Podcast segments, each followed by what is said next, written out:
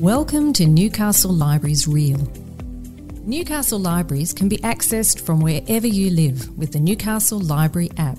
Put borrowing at your fingertips. Welcome to Newcastle's first storytellers. I'd like to say Mirimbina, Kawiti, Bachi, Antin, Telawala Naranga, Wajijuku, Kuri Kuris Maris, and Mulumbimba. So I said, Welcome, friends. Come here, all of you, sit down and listen as we speak the truth about Aboriginal people here in this place in Newcastle. Okay, welcome, John. Thank you for coming along to the podcast station for the Newcastle Libraries. Can you tell us a little bit about yourself? It's a pleasure to be here. And uh, John Maynard, uh, Professor John Maynard these days, a proud Worimi man, um, born and bred in Newcastle. Um, I was born what was Newcastle Hospital, which is no longer there now. It's luxury apartments up there Five now. star hotel there. Yes, that's right. And I was born at the old hospital in 1954, so I'm 66 this year. So I stretch back some way now. So I've seen many changes in the city from an Aboriginal perspective, and uh, even in the wider sense. Um, certainly, um, the industry that was and is now no longer, and many other things. But it's always been a beautiful location, incredible beaches and Lake Macquarie and Port Stephens and the vineyards and the mountains, and we've got it all. We sure do. Awesome. And what are you working on at the moment?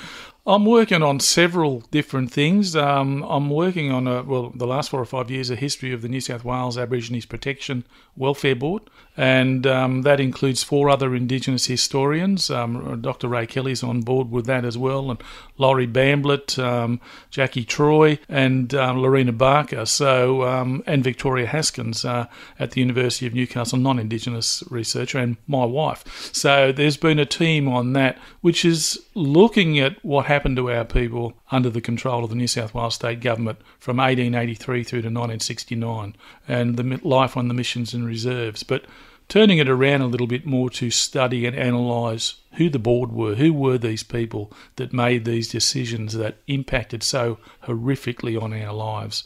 So um, that's what that study is about. So it's a, it's a good one. And that's been for four years. Yes, it, it ends at the end of this year, and we'll be writing up a book. So, uh, yeah, it, it's been a great project, and we've done lots of interviews in communities all the way across the state. So, very, very rich and good material. Yeah, it must have been lots of tragedy and Oh, kids been taken, you know, and uh, land been taken, and um, just a you know the story of our lives across the 20th century. When you look at it, you know the segregation and assimilation, and as I said, the the stolen generations. I mean, had such an horrific impact on onto our families. Well, we've all been touched by that. yeah. And how do you look after yourself and um, protect your energy when you are going through and doing all that research and all those interviews and listening to those stories? How do you keep going? Yeah, look, it, it depends on the situation. Uh, There's also a lot of fun, you know, with blackfellas. I mean, there's a lot of laughter, and in, Yeah. when you get into a conversation, there's a lot of a lot of humour as well. It's not all negative. Yeah. But I've been involved with, I was involved with the um, National Library's Bring Them Home Oral History Project, and that was a very jolting project where I was interviewing people who'd been taken and institutionalised, and some of whom, and many of whom, had been through horrific experiences in their young life, abused in, in those institutions and abused, abused again into the places they were sent into.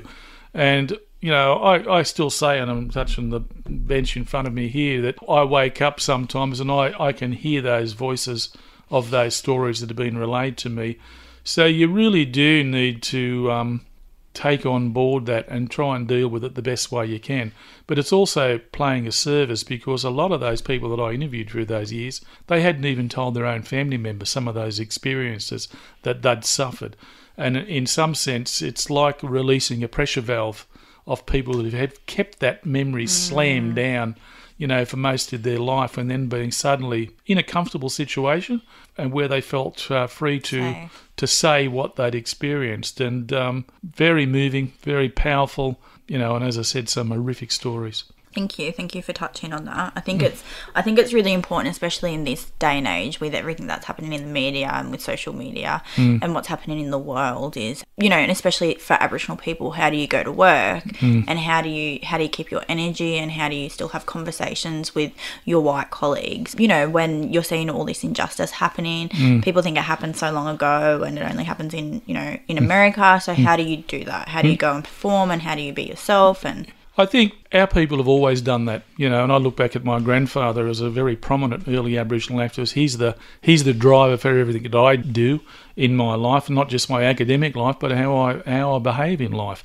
And they were doing that through all of those years, a hundred years ago, Yeah. standing up, speaking out, challenging governments, you know, challenging wider, wide Australia to the things that had happened in this country. And of course, you touched on that. It seems to be politicians, particularly John Howard, was very good at saying that happened in the past. We're not responsible. They are responsible in the fact of what happened to our people and making up for that today, recognising that.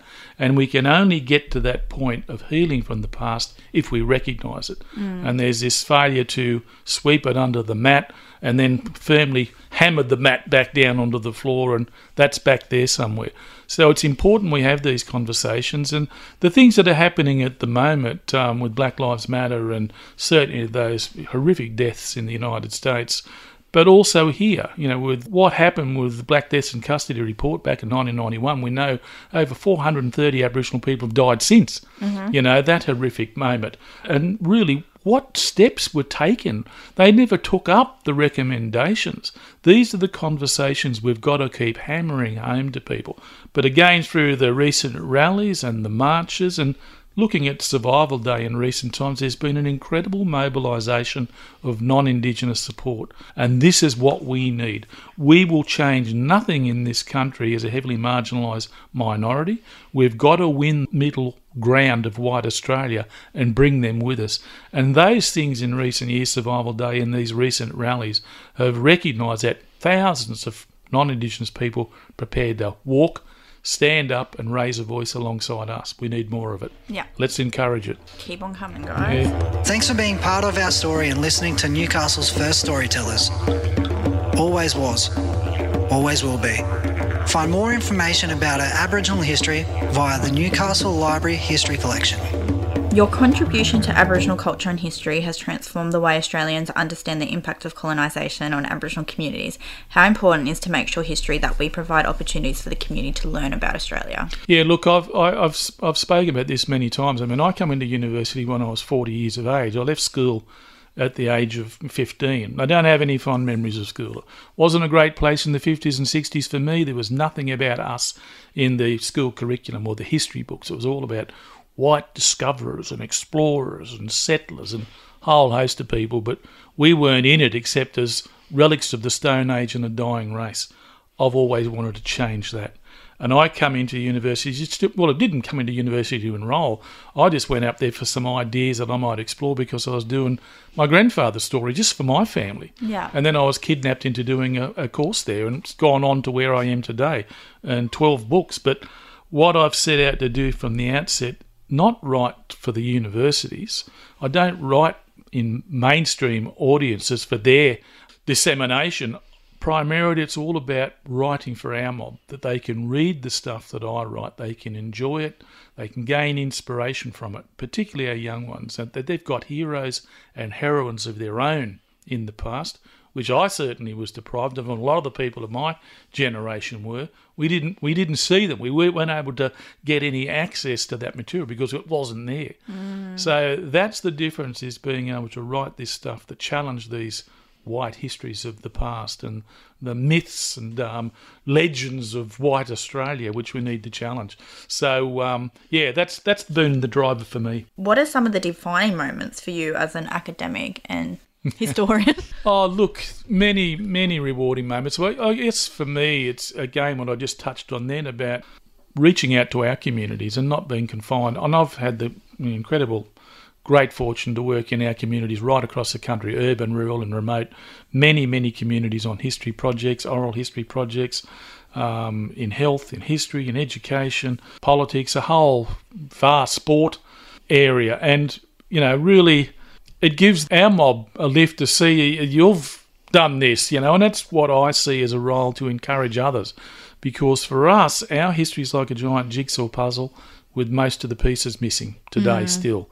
And is to encourage as many others to come into this space and put more pieces back into the puzzle so that we have a more complete understanding of the past because all of our mob have incredible stories of courage um, in their own families.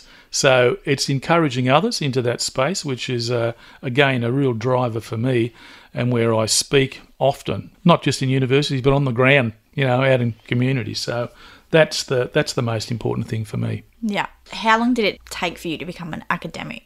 Right. Okay. Well, I, as I said, I came into university by luck. I didn't come to enrol. I was kidnapped into doing a diploma course, which was two years. Then I did a BA, which I also did in two years, and then I did a PhD, also in two years. So I did all of it in six years. So it should have been longer than that. It should have been, you know, eight or nine years, but I did it in six. Um, and How did I, you do it so fast? um, very driven. yeah. Very driven, but also with Wollotuka at the University of Newcastle, it was vastly different to what I'd experienced at school, where there was no encouragement or support, and there was nothing about us in the material you were reading. Um, I took to it like a duck to water because you had Aboriginal lecturers, you had Aboriginal people, you know, who ran the centre, and it was a completely different space, and um, and that's the beauty of what Wollotuka is. I mean, um, and has been for such a long period of time. It's a totally different environment to what we were used to. Certainly, my generation coming Yeah. through school. Yeah. So um, yeah, it, it took six years, and I said a PhD, and um, you know, twelve books, and I've delivered lectures at Harvard and um, in England and all over the place. Thanks for listening to Newcastle's first storytellers. Always was, always will be. Access these stories and more from Newcastle Library's website or app.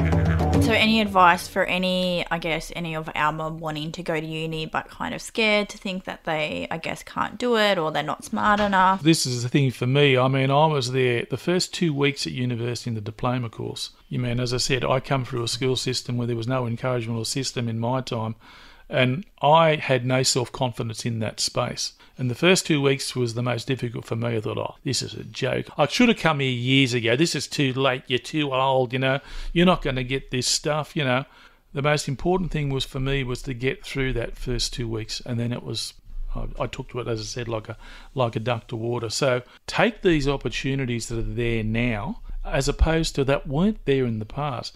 When I come through the school system, and as I said, I left school in 1969.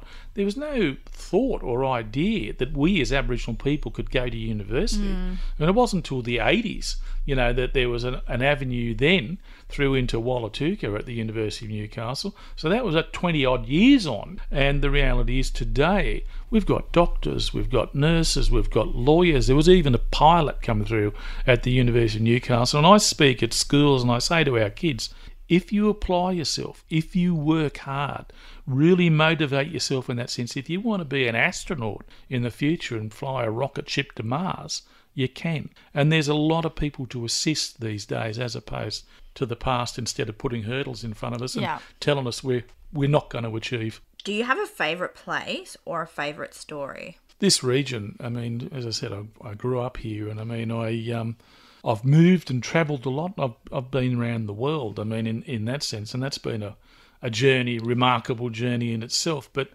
it's this place, and I touched on it before the incredible beaches and Lake Macquarie and Port Stephens and the vineyards and the mountains. We live in such a, a beautiful location.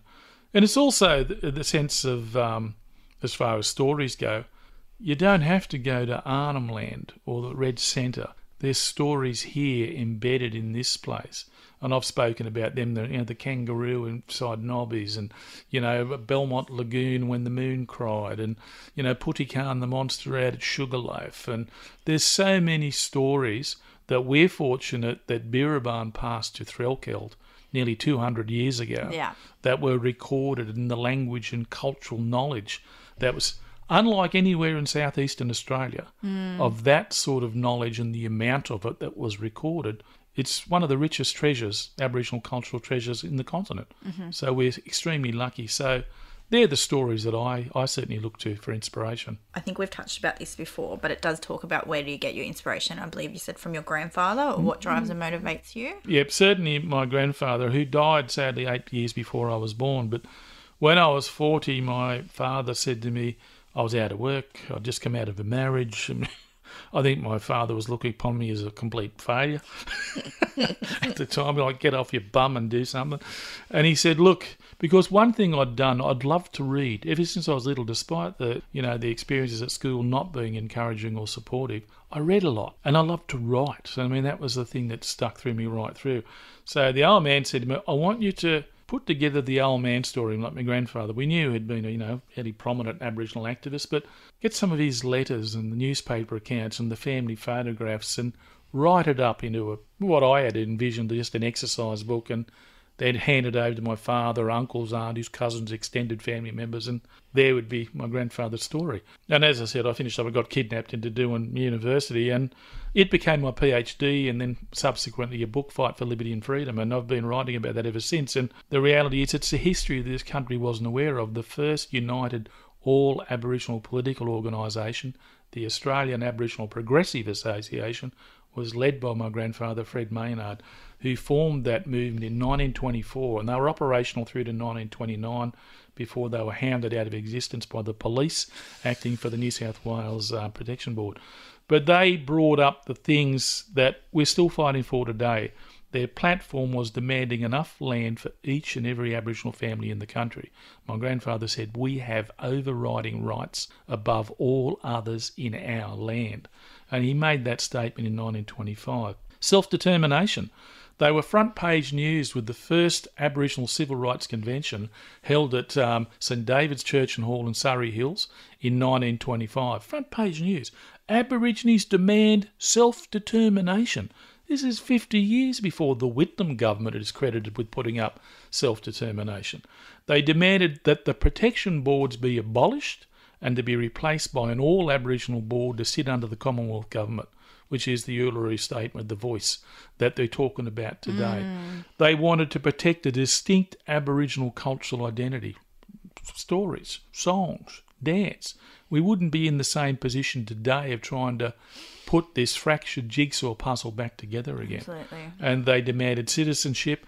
And um, um, am I forgetting something?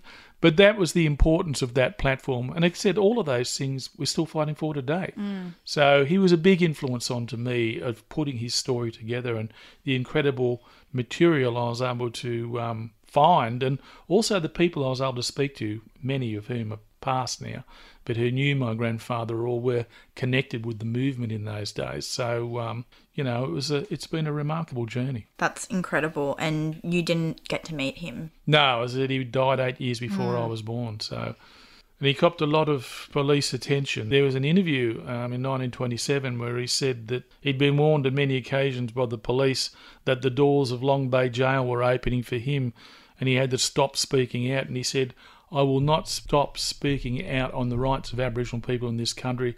I don't care if they sent me to jail for the rest of my life. I will highlight the shocking conditions of our people and the atrocious act that rules over us. So those were the things that um, that he challenged during those years. Oh man. Mm-hmm. This is Newcastle's first storytellers. Always was, always will be. Newcastle Libraries has an inspiring array of e learning and programs for you to be a part of. To access them, visit Newcastle Libraries website or app. You have contributed to many national organisations. You have been actively involved in numerous Aboriginal education and community organisations. Can you tell us about any future plans or projects? Yeah, I'm looking to retirement. No. 60, 66 this year. Like a touch wood. I mean, this COVID thing. Yeah, but anyway, no. Look, I mean, I will continue doing what I what I do, and I mean, I've I've, I've got. Uh, uh, I only wished I had another lifetime to carry on doing the stuff that I do, and um, I'll be writing, you know, more histories, and um, driven to do so, and put us back into the national story, which we should never have been deprived from. So that's the driver for me, and I'll continue to do that until the day I drop.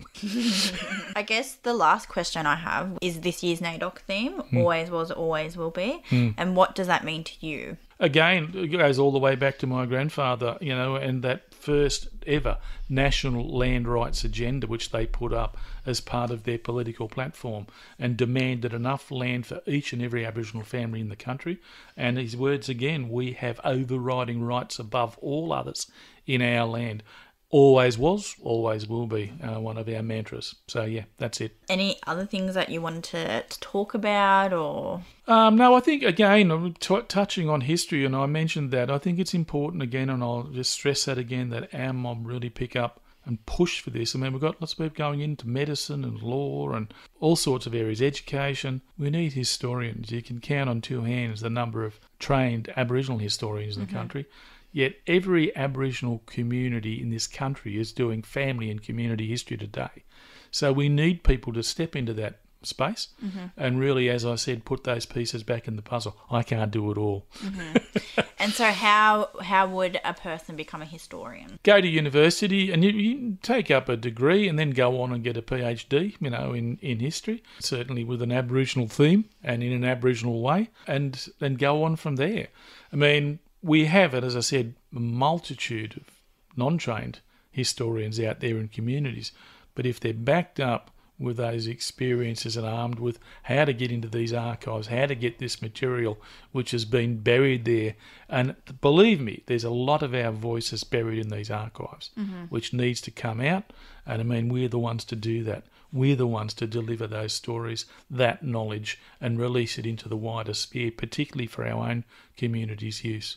What's your favourite thing about Newcastle? Oh, favourite thing about Newcastle, oh, the beaches are just fabulous. I mean, you know, not that I surf these days. I mean, I've trouble walking around, let alone getting on a board or anything. Were you a surfer? uh, years ago, yes, years ago. But um, I love just going and sitting at the beach. I love fishing, so there's that, and it's just the the um, the space. I mean, just sitting by the water. Saltwater me. Yeah. I like lobsters. I like mud crabs. I like prawns. I like oysters. So anything like that. Where's so, the best place to get them? Ah, Port Stephens, of course. Worimi country. That's the, right. the centre of the universe, the blue water wonderland. Yeah. and for anyone listening to this, I guess, what's the top three spots you would recommend for people to visit? Oh, well, Lake Macquarie, Port Stephens, and Newcastle beaches and Merewether. I was in the summertime, I go to Merewether Pool every morning and have a swim. It's beautiful over there. I went out to Glenrock for a walk yesterday. Yeah. And that's fantastic. I mean, it's been years since I've been out there and had a walk through the bush out there. It was quite a nice day yesterday. And I mean, having a space like that, a national park so close to the to the city centre is stunning, stunning. We're lucky. Did you see any animals out there? I saw quite a few bush turkeys. yeah. Any snakes? no, no snakes. Okay. racism in Australia and racism in Newcastle. Do Yeah. you believe that's something that happens here It, still? it's it's everywhere.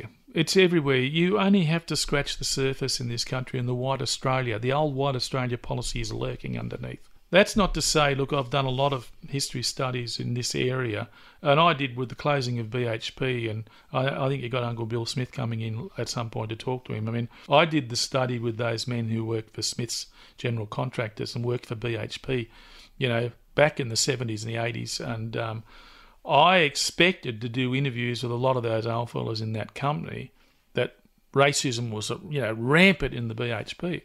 But they all said anybody who put their hand up with Big Harry's place got a job.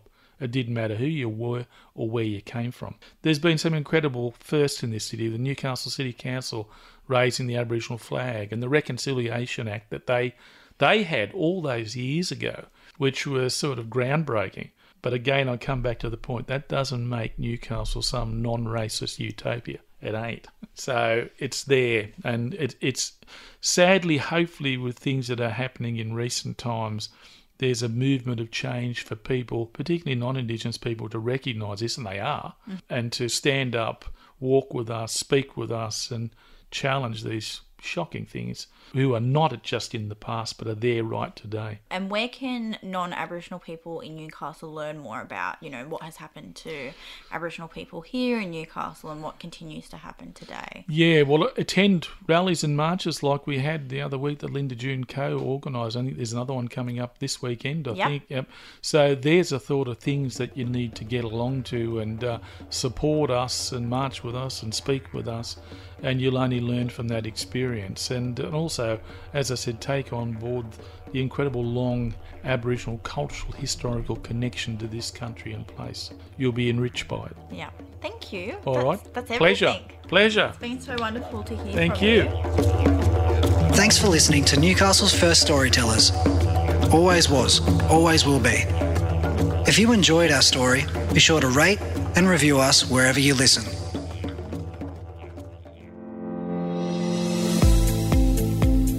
This has been a Newcastle Libraries Real production.